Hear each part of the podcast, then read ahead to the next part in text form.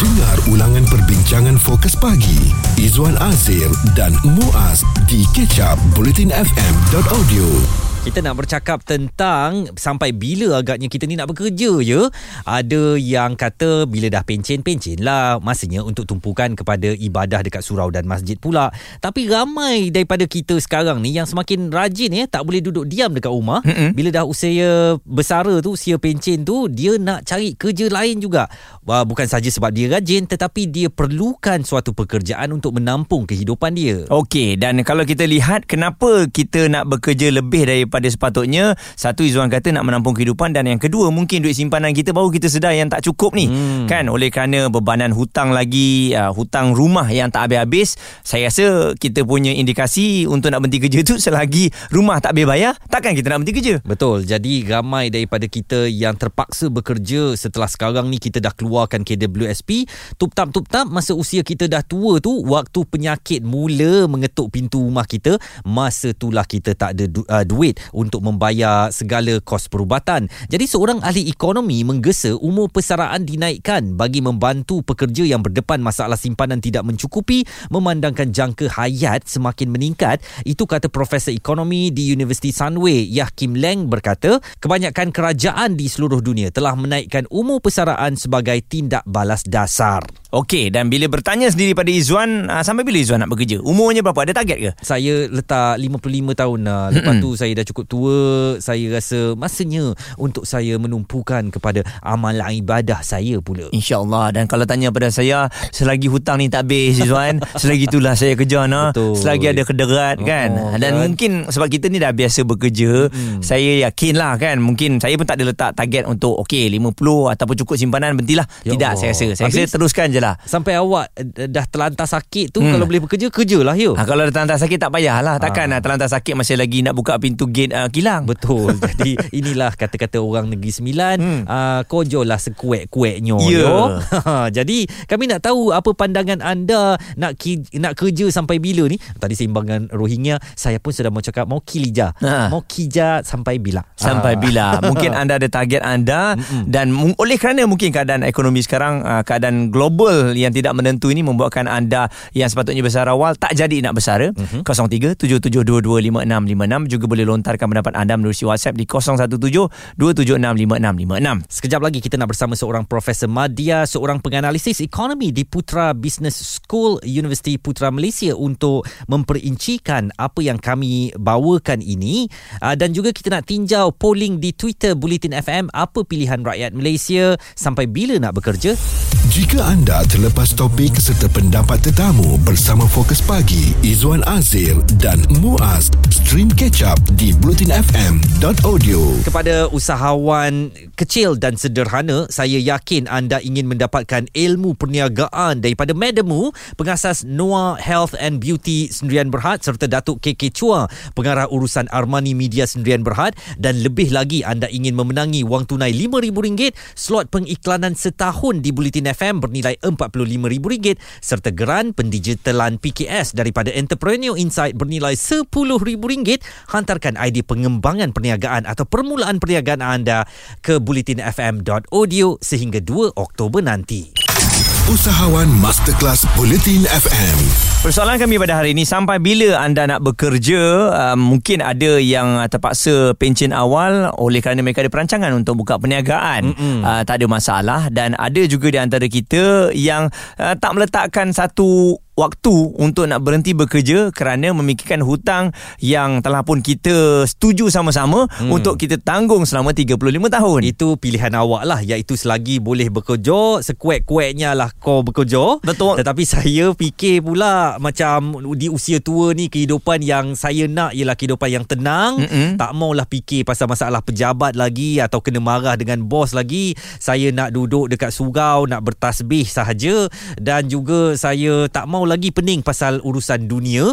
Jadi ini menimbulkan persoalan wajar atau tidak kerajaan melanjutkan usia persaraan ataupun kekal di usia 55 tahun saja sebab sekarang kalau kita balik-balik Singapura, balik-balik Singapura tengok hmm. negara seberang tambak tu dia dah naikkan usia persaraan dan menggalakkan rakyat untuk bekerja semula. Okey, 68 ya, tahun hmm. uh, dinaikkan had umur tu agak panjang. Betul. Ya? Kalau selagi anda mampu anda boleh bekerja. Izzuan pun banyak kali dah jumpa dengan warga emas yang masih lagi bekerja di sana dan kita nak bersama dengan uh, Profesor Madya Dr. Ahmad Razman Abdul Latif yang merupakan penganalisis ekonomi putra Business School UPM. Uh, doktor, terima kasih kerana bersama Bulletin FM. Wajarkah had usia persaraan dinaikkan untuk membantu pekerja berdepan masalah simpanan tidak mencukupi apatah lagi dah empat kali pengeluaran khas uh, dibenarkan di KWSP?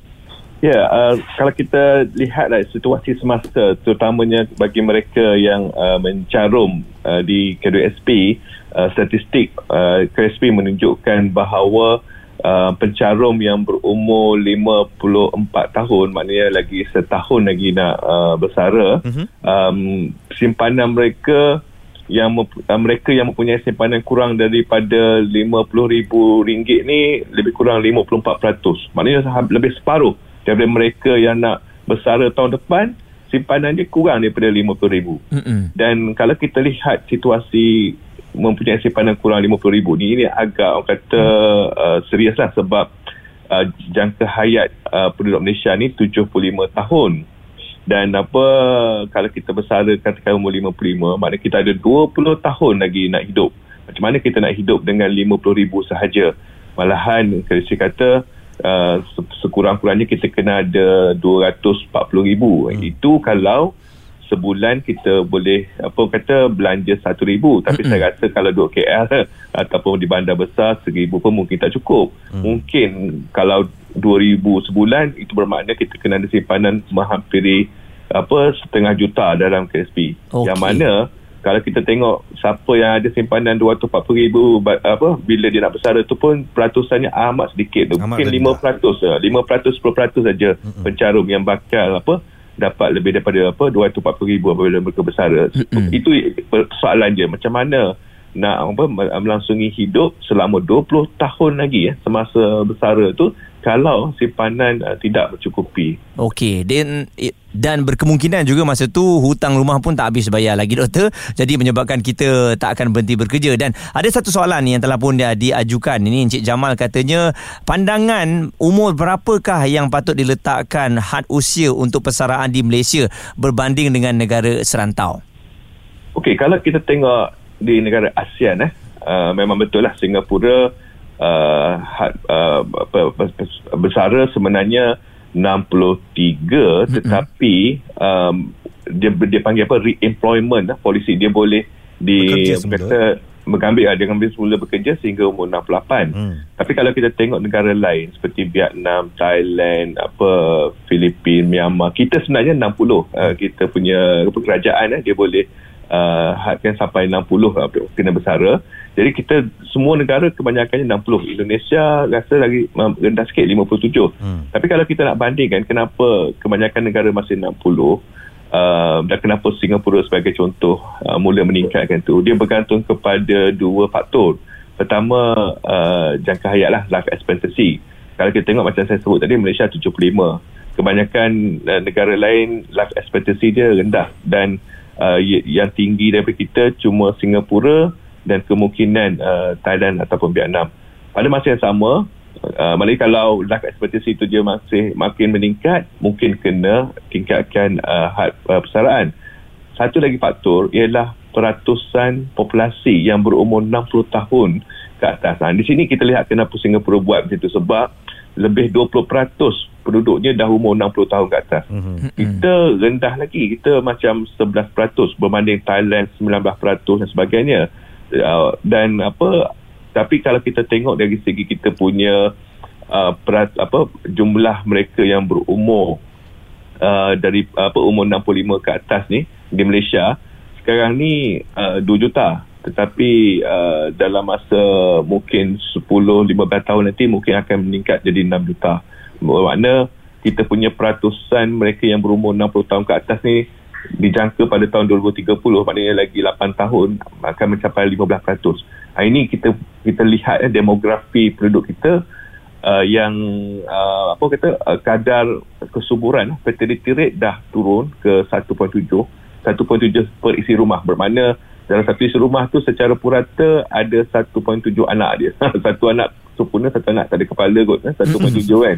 Apa uh, tetapi kita nak replacement rate untuk mengganti tenaga kerja sedia ada ni perlukan 2.1 uh, ini bermakna kita dah uh, kata tidak mampu lagi untuk uh, replace uh, the, the current working population. Dan uh, doktor sekejap lagi saya nak tahu bagaimana agaknya kalau usia persaraan ini ditingkatkan boleh mengganggu peluang tenaga muda pula untuk menyinar di dalam sektor pekerjaan. Izwan Azir dan Muaz di Catch Up Bulletin FM. Sampai bila anda nak bekerja Mungkin ada di antara kita Meletakkan had umur Untuk bersara awal 55 ataupun Mungkin 58 Tapi Kebanyakan daripada ibu bapa kita ni Kalau selagi mereka Ada kedegat Selagi tu mereka nak bekerja. Dan kita juga ada tanyakan soalan ini Di Twitter At Bulletin FM ya Sampai umur berapa Awak nak bekerja. Majoriti Memilih uh, Iaitu 42% Selagi ada upaya. Macam awak Muaz hmm. eh? Uh, 33% memilih 50 ke 55 tahun 16% memilih 4 49 tahun dan ke bawah dan 9% memilih 60 tahun. Kita masih lagi bersama dengan Profesor Madya Dr. Ahmad Razman Abdul Latif. Beliau adalah penganalisis ekonomi di Putra Business School Universiti Putra Malaysia. Uh, doktor, kalau had persaraan ini dinaikkan, bagaimana ia boleh menyekat kemajuan daripada aspek tenaga baru yang tidak dapat bekerja kerana tiada kekosongan? Ya betul. Uh, apa yang berlaku pada dulu eh apabila kita naikkan had uh, persaraan daripada umur 55 ke 60 ini menyebabkan uh, peluang uh, graduan uh, untuk mendapatkan pekerjaan itu agak orang kata terganggulah kerana secara purata setiap tahun mereka yang sepatutnya bersara lebih kurang 200 ribu orang. Uh-huh. Jadi kalau dinaikkan tu bermakna 200 ribu ni dia kekal dalam uh, pekerjaan dan kalau apa uh, uh, kalau masa hari, masa 2013 tu naik 5 tahun tu bermakna masa tu lebih kurang satu juta lah yang masih lagi kekal dalam uh, pekerjaan. Hmm. Kalau kita katakanlah 60 ni kita nak naik ke 62, uh, mungkin lah akan ada 400 ribu yang akan kekal. Padahal kalau kita tengok uh, kadar uh, pengangguran uh, masih ada kata uh, apa lebih kurang 3.9% eh, yang masih lagi menganggur. Mungkin jumlah dia sekitar 300 ke 400 ribu lagi yang hmm. masih menganggur dan tak termasuk pula dengan orang kata uh, lepasan uh, universiti uh, institusi uh, pengajian tinggi yang setiap tahun pun lebih kurang 100 ribu lebih lah yang orang kata ber, ber, bergraduat hmm. oleh itu uh, cadangan kalau nak menaikkan hak uh, saraan ni sepatutnya kalau kita lihat kena tengok juga kata alternatif dia. Uh, mungkin bukan secara pukal lah. Mungkin kita tak boleh kata semua uh, jenis pekerjaan semua jenis industri semua kena naik apa serentak. Uh, kita mungkin kita boleh tengok apa yang dilakukan oleh Singapura iaitu polisi apa re-employment eh, iaitu dia bergantung kepada keperluan eh. uh, kalau apa industri itu menghasilkan uh, khidmat tenaga pekerja itu masih lagi diperlukan maka mereka bersara. Tapi re-employ balik uh, mengikut keperluan dan bukannya semua orang apa uh, masih lagi orang kata uh, terus uh, dikekalkan uh, bekerja. Itu yang saya tengok apa uh, kalau kita nak tengok keperluan uh, untuk um, pekerja-pekerja ni nak menambah lagi yang kata uh, pendapatan untuk bersara eh, untuk mereka yang berumur 60 ke atas ni lebih kepada polisi re-employment lah rather dan kita naik secara secara pukal lah, semua orang naik apa boleh apa bersara lebih lambat itu dia uh, Profesor Madya Dr. Ahmad Razman Abdul Latif. Beliau seorang penganalisis ekonomi Putra Business School di Universiti Putra Malaysia memperincikan kewajaran untuk menaikkan had persaraan. Mungkin maksudnya baik untuk um, membantu mereka yang berada di usia emas ini uh, bagi terus memperoleh pendapatan untuk menampung kehidupan mereka tetapi dari kontranya ia boleh menyekat kemajuan daripada tenaga baru untuk mendapat uh, ruang bekerja kerana kerana tiada kekosongan. Apa-apa pun kami doakan agar mereka yang masih lagi bekerja walaupun dah melepasi usia 60 tahun mm-hmm. uh, diberikan kesihatan dan dipermudahkan kita tahu sebab ada tanggungjawab je tu sebab kalau diberikan pilihan semua orang nak berehat uh, untuk berada di rumah tanpa memikirkan mengenai kerja. Dengar ulangan perbincangan fokus pagi Izwan Azir dan Muaz di kecap bulletinfm.audio.